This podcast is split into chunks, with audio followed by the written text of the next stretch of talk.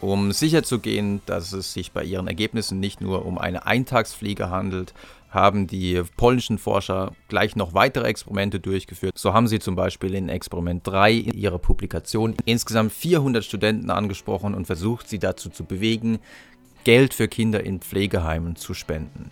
Und während in der Kontrollbedingung, in der man einfach die Studenten wirklich wieder direkt befragt hat und ja, wie sieht's aus, wärst du bereit, Geld zu spenden, während in dieser Kontrollbedingung nur 11% bereit waren, Geld zu spenden, waren es immerhin im Durchschnitt 31%, also wirklich fast dreimal so viel, wenn man zuvor ein bisschen ins Gespräch gekommen ist, indem man gesagt hat, ja, wie geht's dir? Oder indem man gesagt hat, ja, was studierst du? Würdest du es anderen empfehlen, das zu studieren? Und dann, nachdem man so ein bisschen geplaudert hat, hat man dann immer jeweils die Bitte um eine Spende vorgebracht. Interessant ist auch noch das fünfte Experiment aus ihrer Studie, das letzte Experiment aus ihrer Studie, in dem untersucht wurde, was passiert eigentlich, wenn man dann in diesem Gespräch anderer Meinung ist als die andere Person. Also kann ja durchaus mal passieren, dass man einen Dialog führt und der andere sagt was und man ist aber eigentlich gar nicht damit einverstanden. Dann sagt man, nee, nee, ähm, das, das, das sehe ich ganz anders.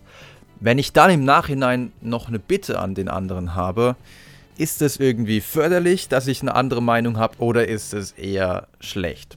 Die Ergebnisse dieses Experiments sprechen dafür, dass es relativ egal ist, wenn es ein Thema ist, was den anderen nicht besonders interessiert.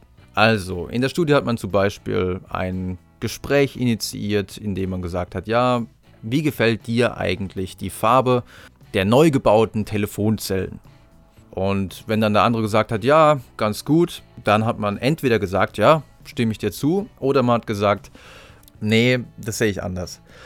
Und wenn es um sowas Belangloses ging, wie die Farbe der Telefonzellen, und man dann im Nachhinein eben dann doch noch eine Bitte hatte, dann machte das überhaupt keinen Unterschied, ob man der anderen Person signalisierte, dass man die gleiche Meinung hat oder ob man überhaupt nicht mit ihr übereinstimmt. Wenn man dagegen, wie in einer anderen Versuchsbedingung geschehen, bei einem wirklich relevanten Thema der anderen Person widerspricht, also in dieser Studie ging es darum, ähm, man muss dazu sagen, dass es kurz nach einer großen Flutkatastrophe in Polen durchgeführt wurde und deswegen hat man die Versuchsperson in ein Gespräch verwickelt, in dem es eben um die Beseitigung der Flutschäden ging. Man hat also gesagt, ja, ähm, was meinst du? Findest du, dass die Beseitigung der Sachschäden, die durch die Flut verursacht wurden, dass es schnell genug geht? Macht die Regierung das schnell genug? Wenn dann der andere gesagt hat, nee, ich finde, das äh, ist erbärmlich, was die Regierung da macht, die hätten das viel schneller machen müssen, dann hat man entweder gesagt, ja, da stimme ich dir voll zu, oder man hat eben gesagt, nee, nee, das sehe ich anders. Ich finde, die machen das schon schnell genug. Und wenn es so ein Thema war, was wirklich für die Menschen damals relevant war, dann war es für eine kommende Bitte, also man hat die Versuchsperson gefragt, ob sie an einer 15-minütigen Umfrage teilnehmen wollten. Dann war es für den Erfolg dieser Anfrage wirklich nicht besonders hilfreich, wenn man zuvor gesagt hat, nö, ich bin da anderer Meinung.